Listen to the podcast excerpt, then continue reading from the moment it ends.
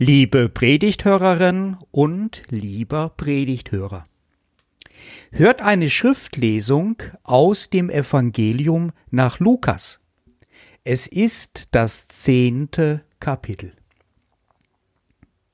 Und siehe, da stand ein Gesetzeslehrer auf, versuchte ihn und sprach Meister, was muss ich tun, dass ich das ewige Leben ererbe. Jesus aber sprach zu ihm, Was steht im Gesetz geschrieben? Was liest du? Er antwortete und sprach, Du sollst den Herrn, deinen Gott, lieben, von ganzem Herzen, von ganzer Seele und mit all deiner Kraft und deinen Nächsten wie dich selbst. Jesus aber sprach zu ihm, Du hast recht geantwortet, tu das, so wirst du leben. Er aber wollte sich selbst rechtfertigen und sprach zu Jesus, Wer ist denn mein Nächster? Da antwortete Jesus und sprach, Es war ein Mensch, der ging von Jerusalem hinab nach Jericho und fiel unter die Räuber. Die zogen ihn aus und schlugen ihn und machen sich davon und ließen ihn halbtot liegen. Es traf sich aber, dass ein Priester dieselbe Straße hinabzog, und als er ihn sah, ging er vorüber. Desgleichen auch ein Levit, als er zu der Stelle kam und ihn sah, ging er vorüber. Ein Samariter aber, der auf der Reise war, kam dahin, und als er ihn sah, jammerte es ihn. Und er ging zu ihm, goss Öl und Wein auf seine Wunden und verband sie ihm und hob ihn auf sein Tier und brachte ihn in eine Herberge und pflegte ihn. Am nächsten Tag zog er zwei Silbergroschen heraus, gab sie dem Wirt und sprach Pflege ihn, und wenn du mehr ausgibst, will ich's dir bezahlen, wenn ich wiederkomme. Wer von diesen dreien, meinst du, ist der Nächste geworden dem, der unter die Räuber gefallen war. Er sprach, der die Barmherzigkeit an ihm tat. Da sprach Jesus zu ihm, so geh hin und tue desgleichen. Es ist eine Wüste aus Stein, diese Gegend. Ich war selbst einmal dort. Eine interessante, bizarre, unübersichtliche Gegend. Voller Schleichwege, die meisten einsam, helle Felsbrocken überall, hinter denen man sich gut verstecken kann. Da gibt es nicht nur einen womöglich gut besuchten Weg zwischen Jerusalem und Jericho. Und bis man in die fruchtbare, grüne Ebene nach Jericho am Ufer des Jordans gelangt, ist der Weg staubig und gefährlich, führt weit nach unten in die tiefst gelegene Stadt der Welt. Als Jesus dieses Gleichnis erzählte, wusste er, dass auf diesen Wegen nach Jericho schon etliche Leute überfallen wurden. Besonders die, welche auf dem Markt in Jerusalem ihre Waren verkauften und nun mit den Taschen voller Geld auf dem Heimweg waren. Und dann geschieht das Schreckliche. Ein Kaufmann wird überfallen halb totgeschlagen und ausgeraubt. Und jetzt liegt er da, irgendwo im Nirgendwo. und wartet darauf zu verbluten. Oder dass doch noch einer kommt und ihm hilft. Gott sei Dank, da kommt jemand. Und es ist sogar ein Priester. Ich sehe es an der Kleidung. Ich bin gerettet. Da habe ich ja noch mal Glück gehabt. Aber was ist das? Er geht vorüber. Er tut so, als ob er mich nicht sähe. Ich bin wieder alleine und verloren. Eine gefühlte Ewigkeit lieg ich nun schon hier. Doch da kommt wer. Ich sehe es verschwommen. Das muss ein Levit sein, der im Tempel dient. Halleluja! Ich werde um Hilfe schreien, auf mich aufmerksam machen, ihn anflehen. Zwecklos. Er geht vorüber. Da vorne kommt noch ein Samariter, aber der bleibt bestimmt nicht stehen. Und das kann ich sogar verstehen. Behandeln wir die Samariter doch, als seien sie Ausländer, fremd in ihrem eigenen Land. Warum bleibst gerade du stehen? Fremder Bruder? Sehen deine Augen mich liebevoll an? Strecken sich deine fremden Arme aus nach mir, um mir zu helfen? Hauptsache, du hast das Herz am rechten Fleck, sagt Jesus. Hauptsache, du gehst nicht vorbei, wenn jemand Hilfe braucht, siehst nicht weg, wenn jemand am Boden liegt, tust nicht so, als ginge dich das Leiden anderer nichts an. Fass dir ein Herz, sagt Jesus. Ich spiele gerne biblische Geschichten nach. Das gibt einem nämlich die Möglichkeit, ihre Aussagen so ganzheitlich zu erfassen. Manchmal liegt ja die Pointe dabei gar nicht auf einem rationalen Bereich, sondern in der Emotion. Und beim gemeinsamen Nachspielen kann einem der Sinn dann aufgehen und man kann anschließend miteinander darüber reden. Gerade dieses Gleichnis eignet sich sehr zum Nachspielen, und ich habe dies bereits in einigen Gemeindegruppen durchgeführt. So auch in unserer Kindertagesstätte bei den jungen Kindern. Und ich bin mir jetzt schon ziemlich sicher, dass Erzieher und Erzieherinnen schon wissen, was geschieht. Also, Stuhlkreis gestellt, eine flauschige Wolldecke in die Mitte gelegt, das Spiel erklärt und dann gefragt, wer mitspielen möchte, Freiwillige vor. Klar melden sich die Kinder. Und dann darf sich ein Kind in die Mitte legen und ein anderes einmal drum herumgehen, an dem Kind vorbei. Nichts. Keinen Schritt. Der Junge schaut nur die ganze Zeit auf das vor ihm liegende Kind.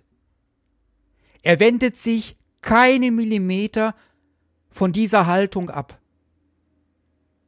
Und dann frage ich, ob er zu ihm gehen will, um ihm aufzuhelfen. Und ich habe sein kräftiges Nicken heute noch lebhaft in der Erinnerung. Wenn ihr nicht werdet, wie die Kinder sind, sagt Jesus, dann werdet ihr nicht dorthin gelangen, wo es nach Jesus am allerschönsten ist, in das Reich Gottes. Die Kinder haben ihr Herz noch am rechten Fleck.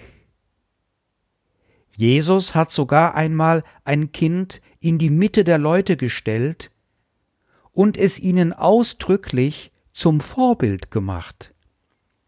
Ein junges Kind soll der Größte sein im Glauben? Wie soll das gehen? Selbst die Exegeten und Exegetinnen, also Leute, welche die Bibel mit wissenschaftlichen Methoden bearbeiten, haben ihre Probleme mit dieser Bibelstelle.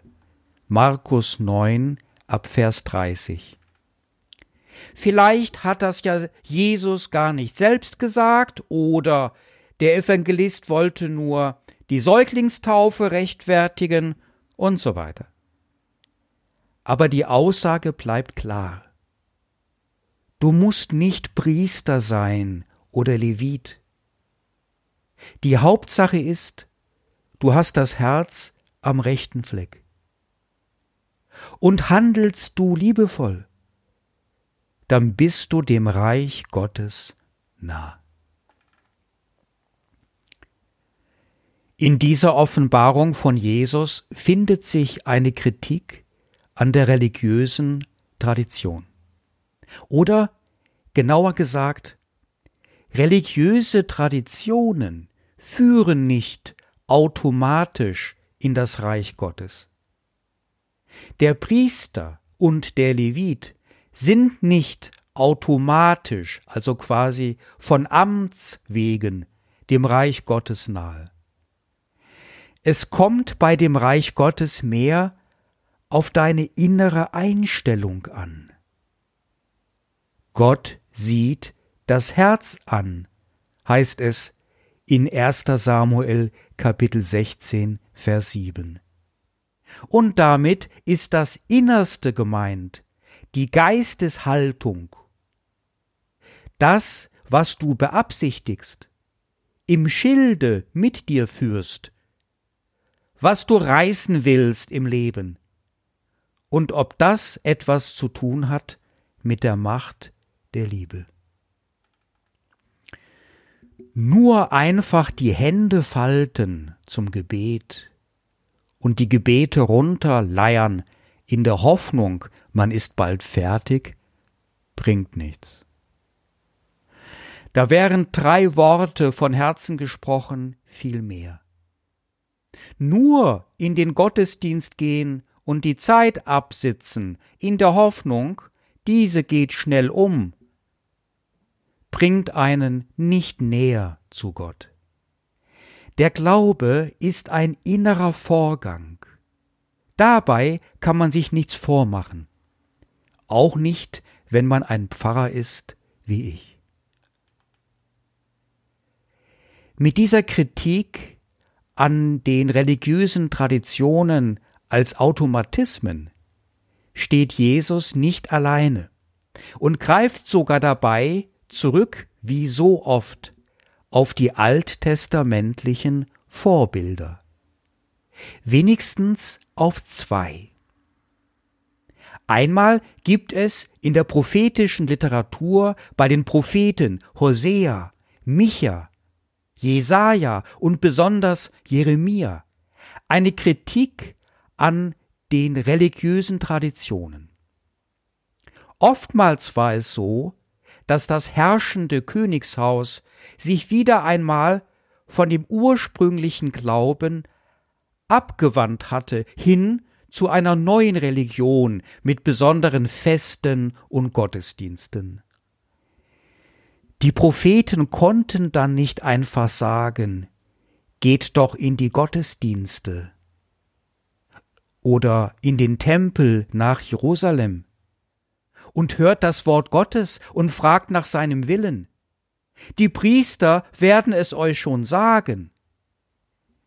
Besonders damals nicht, als das Volk in der Verbannung war. So verweisen die Propheten darauf, dass es da einen Zusammenhang gibt zwischen dem Willen Gottes und dem Herzen der Menschen, dem Innersten. Wie Hosea 11,8, Micha 6,8, Jesaja 29,13, und Jeremia 31, 33. Eine andere Spur der Kritik an dem Automatismus von religiöser Tradition weist uns hin auf den Versuch, die Gesetze Gottes zusammenzufassen. Die Torah, die ersten fünf Bücher des Alten Testamentes, enthalten keineswegs nur die zehn Gebote, welche wir hoffentlich noch auswendig können, sondern es gibt darin so viele Gebote, wie es Tage im Jahr gibt, nämlich 365.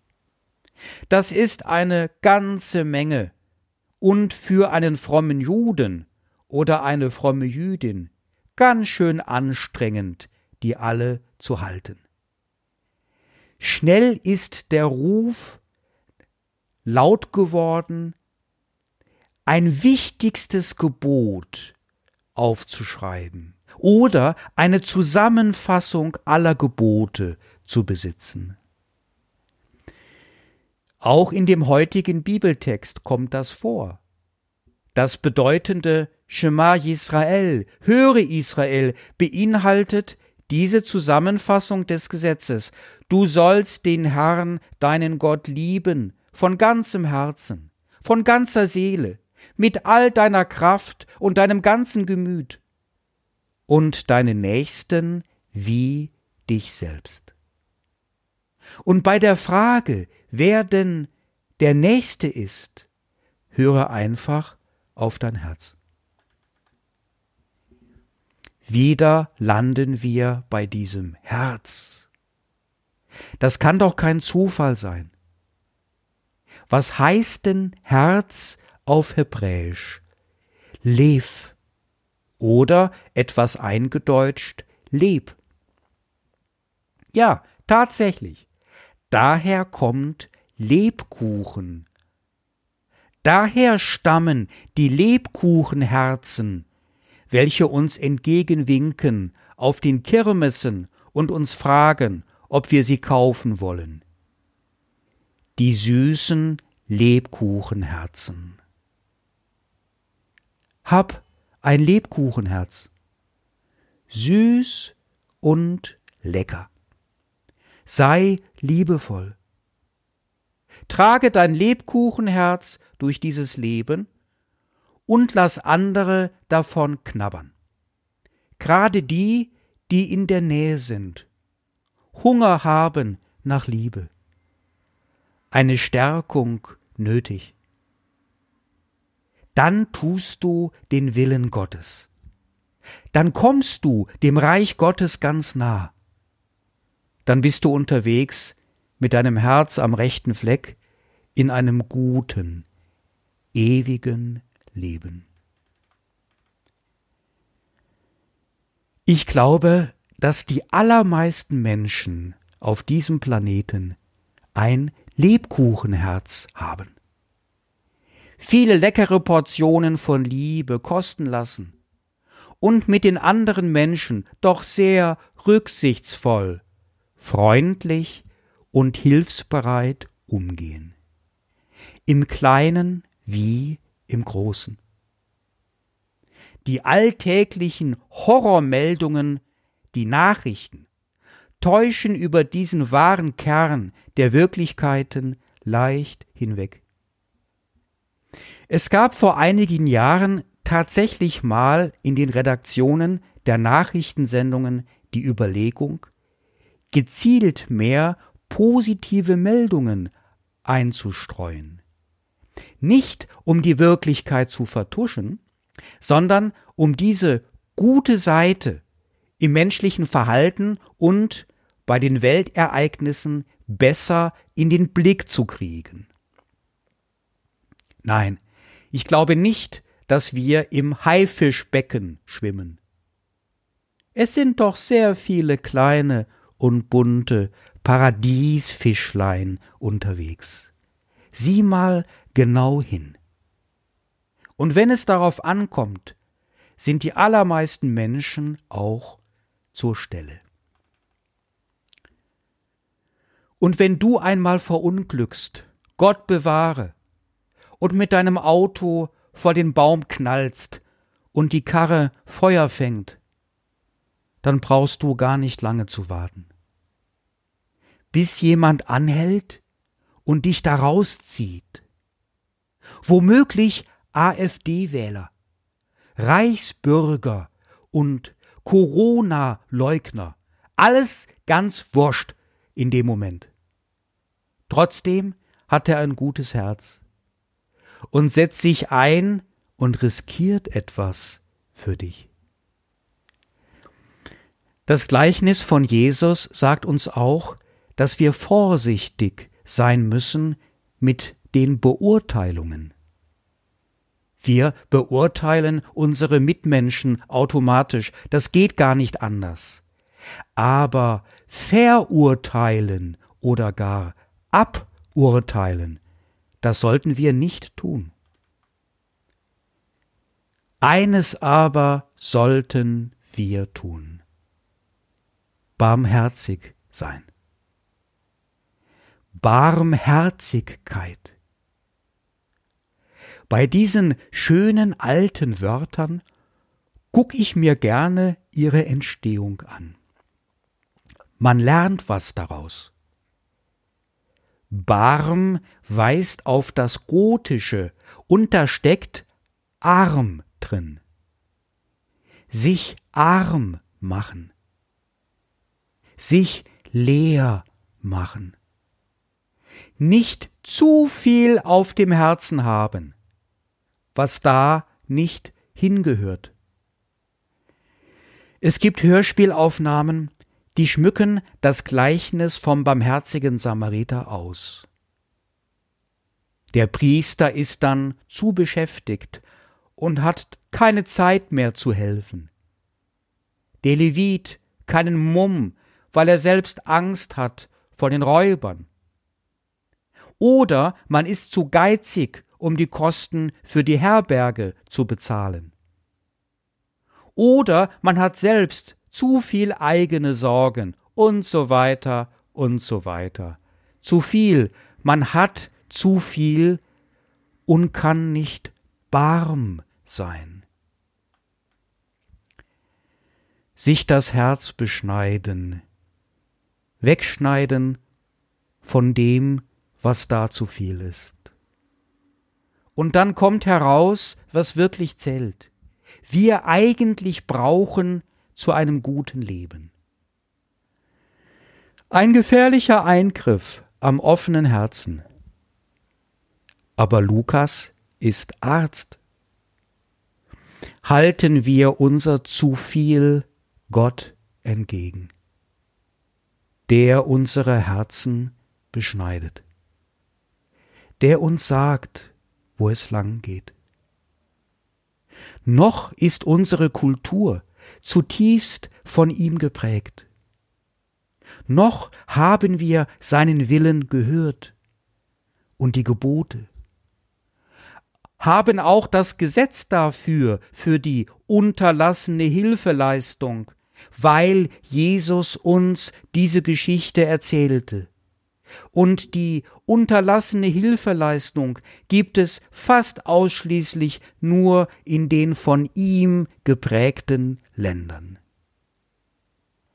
Noch gibt es unsere Gottesdienste, die uns barmherzig machen, wo wir unsere Herzen beschneiden lassen, wie alle paar Wochen unsere Haare beim Friseur damit es noch immer klappt mit dem Stehenbleiben und auf sein Innerstes hören. Klappt mit dem Liebhaben.